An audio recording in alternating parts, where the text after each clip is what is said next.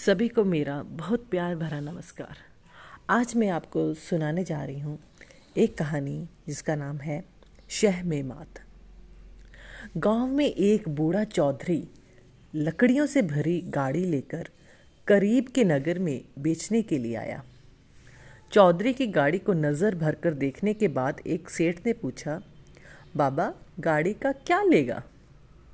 चौधरी ने कहा, एक ही दाम बता दूँ पूरे पाँच रुपये लूँगा। कमी बेशी मत करना। सेठ ने कहा, बाबा, तूने कहा है तो गाड़ी के पूरे पाँच ही दूँगा। चल, जल्दी कर, मेरी हवेली तक तो चल। सेठ के साथ चौधरी उसकी हवेली गया। वहाँ पहुंचकर पहले गाड़ी में जूते, बैलों की गर्दन से गाड़ी का जुआ हटाया।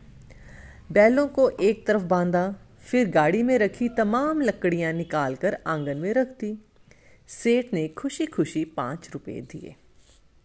चौधरी अपने बैलों को फिर से गाड़ी में जोतने लगा तो सेठ गरज कर बोला, खबरदार, गाड़ी और बैलों को हाथ मत लगाना।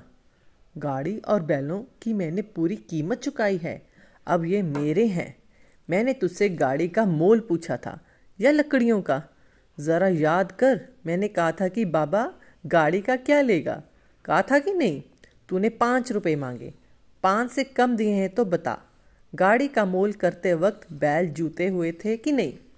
सिर में सफ़ेदी आ चुकी है, इसलिए सच बोलना। एक दिन सबको भगवान का मुँह दिखाना है। चौधरी को काटो तो खून नहीं। अटकते अटकते बोला, बैल जूते हुए ज़रूर थे पर सेठ जी, मैंने तो लकड़ियों का दाम बताया था। गाड़ी बैल कहीं पाँच रुपए में आते हैं? सेठ ने तपाक से कहा, पर मैंने तो गाड़ी का दाम पूछा था और गाड़ी के दाम देने की बात की थी। गाड़ी बैल पाँच रुपए में आते हैं कि नहीं, ये तू जाने।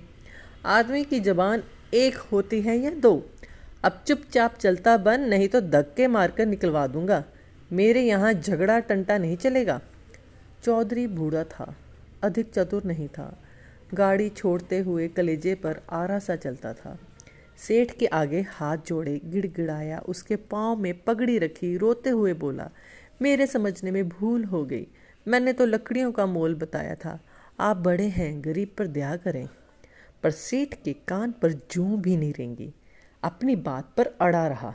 चौधरी को समझाया कि दुनिया में जबान से बढ़कर कुछ भी नहीं है। जबान से ही बरकत होती है।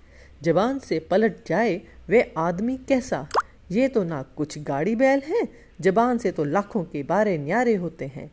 अगर तेरी तरह हर पल पल में जबान पटने लगे तो दुनिया का काम कैसे चलेगा? बेचारा चौधरी पाँव घिसटता हुआ हवेली से निकला और अपने गाँव आया। घर में पहुँचते ही बड़े बेटे ने पूछा, बाबा, बैलगाड़ी कहाँ है? रास्ते में खराब तो नहीं हुई? बहुत तकलीफ़ पाई होगी? बाबा ने खींच कर कहा, बैलगाड़ी तो ठिकाने लगी है। तुम तो दम हो तो कुछ करो। तुम्हारे में दम हो तो कुछ करो। इस चतुर सुजान सेठ के आगे मेरी एक न चली। तकलीफ़ क्या पूछते हो? ठेठ शहर से पाँव रगड़ता आ रहा हूँ। चौधरी ने अपने बेटे को ब्योरेवार पूरी बात बताई। कहा, मेरे साथ तो ऐसी हुई है। सेठ के आगे खूब रोया, गिड़गिड़ाया। पाँव में पकड़ी रखी, पर उसने तो एक ही आंकड़ी पकड़ ली कि आदमी की ज़बान एक होती है। ज़बान से लाखों के वारे न्यारे होते हैं। अगर आदमी यूँ ज़बान बदलने लगा तो दुनिया कैसे चलेगी? मुझे तो बोलने ही नहीं दिया। चौधरी के चार जवान बेटे थे। सुनकर उनकी आँखों में खून उतर आया। बड़े वाल तीन बेटों ने सुझाया, चलो, हमें उस सेठ की हवेली दिखा दो। हम उसकी ईंट से ईंट बजा देंगे। उसकी इतनी हिम्मत कि यूँ राह चलते गाड़ी बैल रख लिए।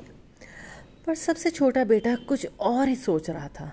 वह बोला, मैं अकेला ही उससे निपट लूँगा। तुम्हारी बारी नहीं आएगी। कल मुझे दूसरी गाड़ी में लकड़ियाँ ले जाने दो। सेठ की जबान से ही उसे बांधूँगा। उसी का तराजू, उसी की बाट और उसी के भाव से उसका हिसाब चुकता करूँगा। चौधरी का चौथा बेटा बहुत होशियार था। सब जानते थे कि यह जो कहता है, करके दिखाता है। दूसरे दिन वह घड़ी रात रहते घर से रवाना हुआ और नगर के उसी चौक में गाड़ी खड़ी की। पिता ने उसे सेठ को हुलिया अच्छी तरह समझा दिया था। कल का दांव सेठ के लिए बहुत मुफीद रहा था। उसकी सफलता से फूला, वह आज वहीं आया। लकड़ियों से भरी गाड़ी देखकर उसकी बाँछें खिल गई। पास जाकर पूछा, चौधरी, गाड़ी बिकाऊ है क्या? चौधरी का बेटा तुरंत समझ गया कि यह वही सेठ है। इसलिए उसने कहा, सेठ जी, ये भी कोई पूछने वाली बात है? बेचने के लिए तो आया हूँ। सेठ को तो चाट लगी हुई थी। गाड़ी छत पर ज़ोर देते हुए पूछा तो एक ही कीमत बता दे इस गाड़ी का, क्या लेगा? मुझसे मोल भाव वाली बात मत करना। गाड़ी वाले ने भी कहा, सेठ जी, फिजूल मोल भाव में क्या रखा है? सामने आदमी देखा जाता है। एक ही बात बता दूँ कि इस गाड़ी के दो मुट्ठी टके लूँगा। आपको जचते हो तो बोलो। सेठ को लगा कि ये तो कल वाले बाबा से भी भोला है। मुट्ठी का क्या है? एक टका बंद कर ले और दो भी।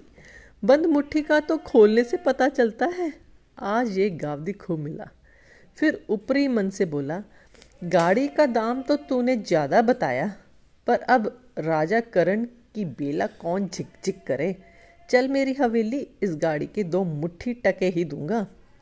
चौधरी के बेटे ने सोचा, अब इसे ज़िंदगी भर के लिए लकड़ियाँ खरीदना ना भुला दिया तो अपना ये मुँह लेकर घर ना जाऊँगा। हवेली पहुँचते ही सेठ ने कहा बोने के वक्त पहले दाम पल्ले बाँध ले, फिर गाड़ी खोलना। ये कहकर सेठ त्वरित गति से हवेली के भीतर गया और दोनों मुठियों में एक एक टका बंद करके चौधरी के बेटे के पास आकर बोला, ले अपने दाम, फिर दूसरी सटर पटर करना। से टके देने के लिए मुठियाँ खोल ही रहा था कि गाड़ी वाले ने झट उसका हाथ पकड़ लिया।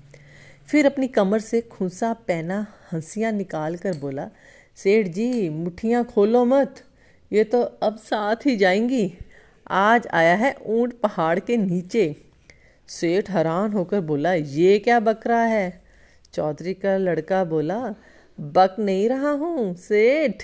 जो सौदा ठहरा है, वही बता रहा हूँ। तुम्हारे शहर में जब लकड़ियों के साथ गाड़ी बैल बिकते हैं तो टकों के साथ मुठियाँ भी जाएँगी। ये कहकर उसने सेठ की कलाई पर हँसी का हल्का सा रगड़ा दिया। सेठ ज़ोर से चिल्लाया, छोड़ दे चौधरी, मुझ पर दया कर। मुझसे गलती हो गई। कल के गाड़ी बैल भी वापस ले जा।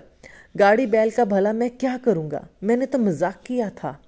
चौधरी उसकी कलाई मरोड़ते हुए बोला, मेरा पिता कल गिड़गिड़ाया, पाँव में पगड़ी रखी, पर तुम नहीं पसीजे। अब जबान पलटते हो? जबान से तो लाखों का लेन देन होता है। दो मुट्ठी टके की बात पक्की हुई थी कि नहीं बोला? पल भर में सेठ को सारा नफा नुकसान समझ आ गया। हकलाते हुए बोला, जवान तो कहीं थी, पर टकों के साथ मुठियाँ कटने का मुझे ध्यान नहीं रहा। अब जैसा तू कहे, करने को तैयार हो, मेरा हाथ छोड़ दे। चौधरी उसकी नकल उतारते हुए बोला, ध्यान नहीं रहता? तुम्हें क्यों ध्यान रहने लगा? बूढ़े आदमी से गाड़ी बैल छीनते वक्त पूरा ध्यान था। सेठ की करतूत के लिए उल्हाना देते देते उसने हँसी का रगड़ा और दिया। सेठ देवी के बकरे की तरह कांपता हुआ बोला, गाड़ी के साथ दंड के पाँच सौ रुपये भी दूँगा, मेरा हाथ छोड़ दे। उसे कांपते देखकर चौधरी के बेटे को हँसी आ गई। वह सेठ का उपहास करते हुए बोला, इसी हिम्मत के ज़ोर पर बेचारे भोले भोले लोगों को ठगते हो।